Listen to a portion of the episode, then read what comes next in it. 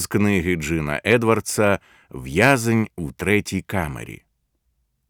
Залиште мене, сказав Ісус своїм супутникам. Після цього він вирушив до безлюдного місця, щоб усамітнитись. Ще ніколи раніше, ні за свій 31 рік земного життя, ні за все своє передиснування у вічності він не прагнув так сильно відповісти на крик і питання людини, яка щосило намагається зрозуміти таємні шляхи свого Бога. Якщо коли-небудь мав настати час для нього дати чітку відповідь, і якщо була б людина, з якою він мав говорити прямо, то безсумнівно цей час настав, і такою людиною був Йоанн. Якщо хто небудь і мав колись право на пояснення, то це троюрідний брат Ісуса, Його плоть і кров. Йоанне, великий твій біль, я відчуваю його. Цієї ночі тобі так відчайдушно потрібно зрозуміти мене, збагнути мої шляхи, зануритися у таємницю моєї всевладної волі. Твоє серце розривається. Та, Йоанне, ти не перший, хто потребує цього. Ти лише один у довгій вервиці людей, що тягнеться крізь століття, людей, які взивали до мене з питаннями і сумнівами. Ти лише один з голосів багатьох, які шукають відповідей і страждають, намагаючись збагнути мої шляхи.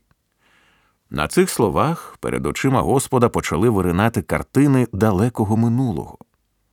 Ісус здригнувся. Перед ним був Єгипет. Володар часу ступав вулицями міста Фараона. Я вже був тут раніше. Я ходив цими вулицями, слухав тихий плач, нарікання, молитви мого народу, який тримали тут у рабстві. Господь зупинився і поглянув навколо. Він міг ясно чути кожну молитву, яка промовлялася. Здавалося, що всі вони підносились до нього, єднаючись з брящанням ланцюгів. Ви, нащадки чоловіка на ім'я Яків, ви так довго взивали до мене, так довго страждали і плакали, ви безліч разів упродовж років підносили обличчя до неба, але небеса, наче закам'яніли. Здається, ваш Бог утратив слух. Ви народжувались у рабстві, ви росли, молили про волю, а тоді помирали, не отримавши відповіді на свої молитви.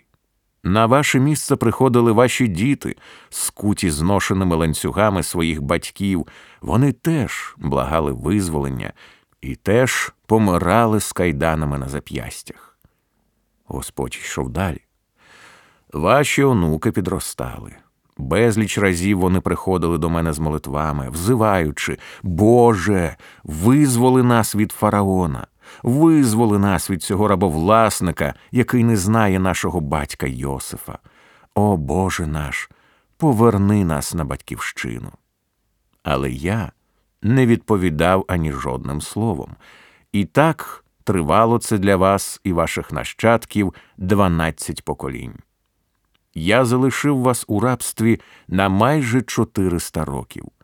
Ніколи за весь цей час ви не отримали відповіді на свої молитви. Ви взивали до мене, але я не відповідав. Ні зрозумілим словом, ні ясністю моїх шляхів, ні поясненням моїх цілей, ні причин, чому я не відповідав на ваші благання. Ваші серця побивалися за мною але й моє серце скрушалося разом з вашими. Через чотириста років усе ще були чоловіки і жінки, які вірили в мене. Після чотирьохсот років мого мовчання ви досі вірили. У цю мить прозвучав пронизливий плач. Це був голос матері. О Боже, якщо ти чуєш, то чому не відповідаєш? Завтра це прекрасне дитя заберуть з моїх рук назавжди. Мій син буде закутий у кайдани, поневолений і до віку приречений робити цеглу біля берегів Нілу. Я помру, так більше ніколи й не побачивши своєї дитини. Він постаріє і помре в кайданах, які вони завтра вчеплять на його зап'ястя. Невже ти не почуєш мого ридання? Очі Господа наповнилися слізьми. О Ізраїлю! Ти стоїш перед одним простим фактом. О, жінко, ти, як і всі люди до тебе, як мій брат Йоанн, що гниє в ямі, всі ви зустрілись лице в лице з однією суворою істиною. Ваш Бог не виправдав ваших очікувань.